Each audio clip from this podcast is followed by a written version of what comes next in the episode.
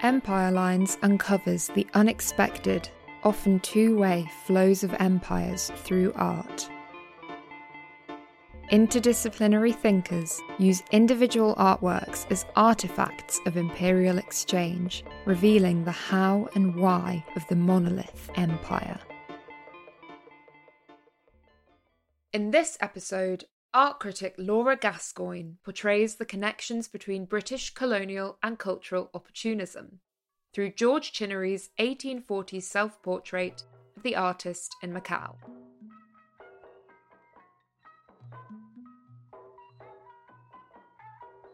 Judged purely on appearances, the prize for the least prepossessing subject of a portrait in the collection of the National Portrait Gallery would probably go to George Chinnery. Described by one of his sitters, Harriet Low, as one of the ugliest men in existence, Chinnery was certainly no oil painting. But in his 1844 self portrait, the confident posture, with the lower lip thrust out and one leg jauntily crossed over the other, distracts from the jowls and the ill concealed paunch. And the confrontational look over the tops of his spectacles suggests a forceful personality. As Harriet Low confirms, he was a droll genius, fun to be with. Chinnery was 70 when he painted this self portrait, and he had spent almost his entire career away from England. The painting shows him seated in his studio, brush and palette in hand, in front of a view of an overgrown building on the easel with a waterfront scene on the wall behind. It looks as if he's been interrupted at work, but in fact, the painting on the easel is of a Bengali tomb in India, a country he had left 20 years earlier, and the waterfront is the Praia Grande in Macau, where he spent the last 27 years of his life. Chinnery's self portrait is a window onto the opportunities colonial life offered artists and those of other professions who couldn't make it in Britain. At the same time, it highlights the conflict between his exotic landscape views and portraits and the less picturesque economic reality beneath the surface. Born in London in 1774, Chinnery trained at the Royal Academy Schools with J.M.W. Turner. But after finding the portrait market too competitive, he left for Dublin, Ireland in his early 20s. There, too, however, portrait commissions were not as plentiful as he had imagined, and he was hopeless with money. His debts piled up, and in what would become a career pattern, he solved his financial problems by running away. To an underemployed early 19th century portraitist, India probably seemed an El Dorado. The painters John Smart and Johann Zoffany had returned from stints on the subcontinent with enhanced reputations and bank balances. And Chinnery's family already had connections in the East India Company. His father, William, was an old India hand, and his brother, John, was then in the company's civil service. But his first application for permission to travel was rejected.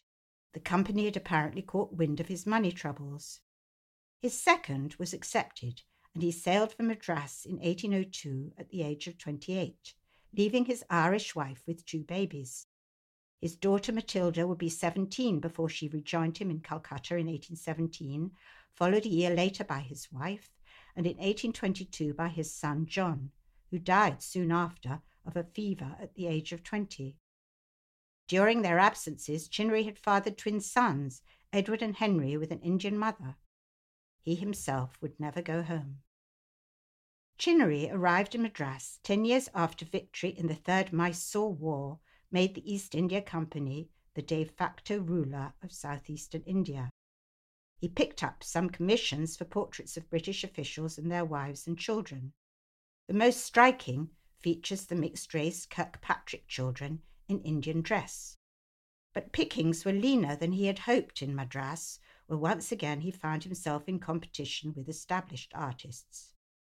His luck changed when, in 1807, he won a commission to paint the recently appointed Chief Justice of the Supreme Court of Bengal, Sir Henry Russell, for Calcutta's New Town Hall. A portrait painter has to follow the money, and as the centre of the East India Company's opium trade with China and the capital of British India, Calcutta offered richer pickings than Madras. In this small pond, Chinnery could be a big fish and charge top whack for his services. But he was hopelessly extravagant, and earnings of around 5,000 a year did not put a stop to his financial woes. Fortunately, he made up in social skills what he lacked in financial probity. A wit, raconteur, and enthusiastic performer in amateur dramatics, often in drag, he made himself a fixture on the social scene. His reputation as a renegade added to his appeal. He made a running gag of his attempts to escape his wife, the ugliest woman I ever saw in my life. It made a funnier story than escaping his creditors, which he would soon be compelled to do again. In the early 1820s, his Anglo Indian friends clubbed together to raise 20,000 rupees advance on future commissions to get him out of a hole. It was no use. In 1825, he did another bunk, boarding a company ship for Macao. As Chinnery followed the money, so the money followed the opium. Macao was a coastal retreat for Western merchants trading with China from Canton, a hundred miles inland, and the home base for those with wives. Western women were not allowed in Canton, a godsend, Chinnery liked to joke, as it kept his wife away. Chinnery was a reluctant portraitist. His first love was landscape. In India, he had painted watercolours of sailors launching Masula boats and palanquin bearers taking a break. There was money to be made from topographical prints of historic Indian monuments, like those engraved by the Daniell brothers. But the series of prints of Mughal buildings in Dhaka that Chinnery planned came to nothing. He was less interested in architecture than local colour. With its Portuguese heritage of crumbling Baroque churches and colonial villas, Macao's atmosphere of decaying grandeur suited Chinnery's tastes. His natural tendency was towards the picturesque, a style his contemporary Turner would soon consign to history with modern landscapes like rain, steam, and speed.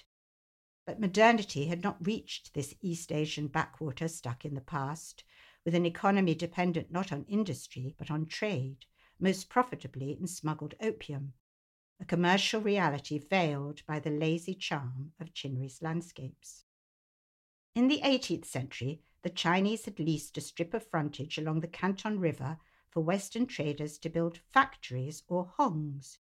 Paintings by Chinnery show the strip lined with hongs of different nations, each flying its national flag. The China trade was now dominated by Britain and America. By Chinnery's time, the grip of the East India Company on the China coast was loosening. Not long after his arrival, the Chinese owners of the British Hong leased it to the new partnership of Jardine Matheson, who sublet to other traders. Chinnery knew William Jardine from Calcutta and he and his partner, James Matheson, would become firm friends. In 1841, they would raise 16,000 rupees of credit to help him pay off his Indian debts. His status as Jardine Matheson's official painter would bring him portrait commissions from across Canton's international community.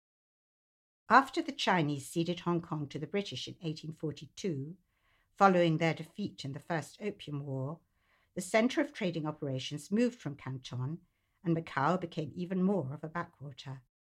Chinnery visited Hong Kong in 1846, but the six months he spent there were unproductive.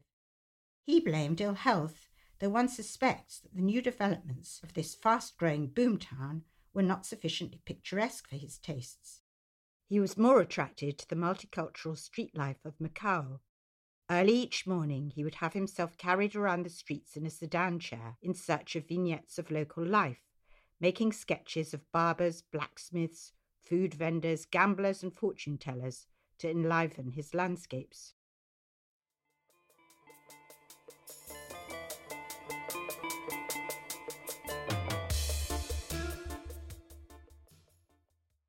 But landscapes were not as profitable as portraits, which remained his bread and butter.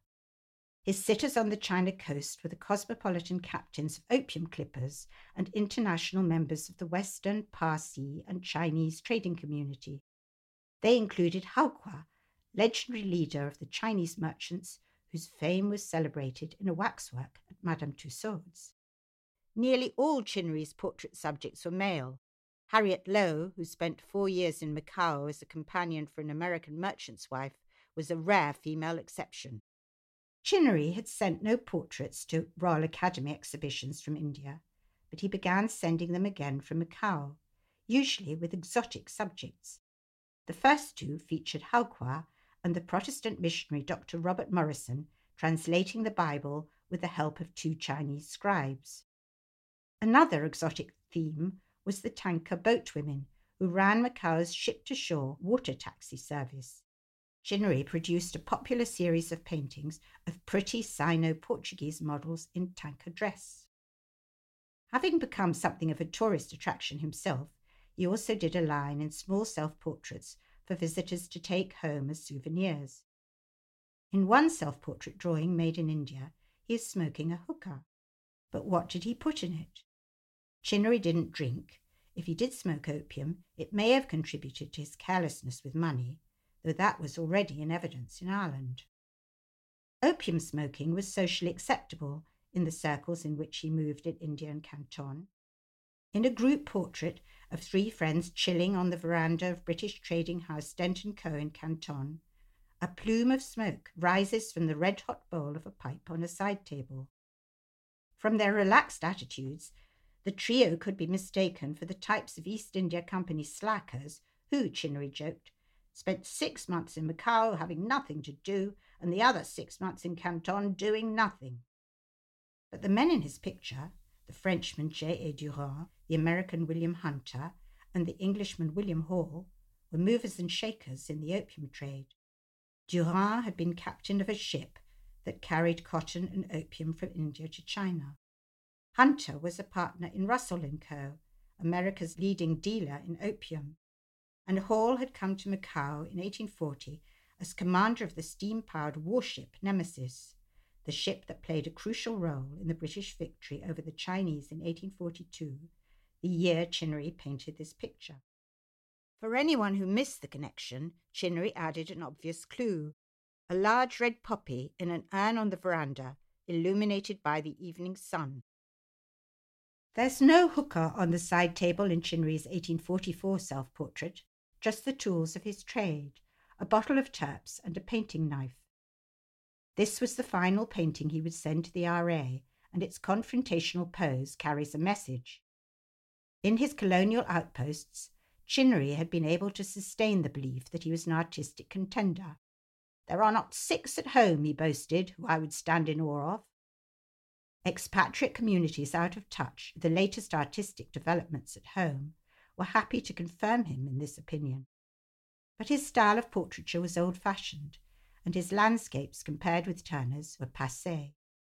He was a generation behind the times, and in England he might have been imprisoned for debt. The fringes of empire to which Chinnery was drawn favoured the adventurer and the reject. William Hunter would later describe Macao in a memoir as the paradise for debtors. One of them, the British merchant Thomas Beale, who was sketched by Chinnery, committed suicide. He may have had a sense of shame the artist lacked. The American travel writer Osmond Tiffany, in his 1849 book, The Canton Chinese, recorded an extremely low opinion of the British inhabitants of Hong Kong. Scapegoats and scoundrels from the purlieus of London, creatures that only miss Botany Bay by good fortune, were to be found in the town of Victoria, lording it over the natives, many of whom were more respectable and respected than they had ever been or ever would be. A scoundrel he may have been, but Chinnery could not be accused of lording it. His perspective on empire, seen from the ground, was very different from Turner's with its parallels with ancient Rome, and his interest in native life was genuine.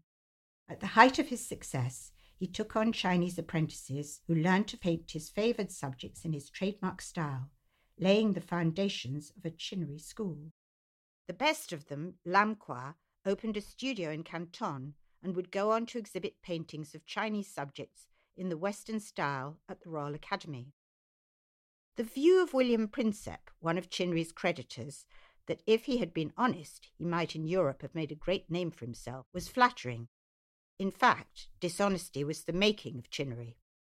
He owed his success as an unexceptional portraitist to the need of expatriate communities in far flung places to see their images reflected in a reassuringly familiar Western mirror.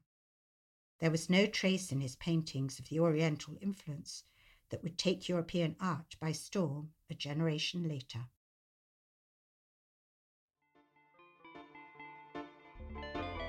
Empire Lines is produced by Yelena Sofronievich. For more episodes, subscribe wherever you get your podcasts.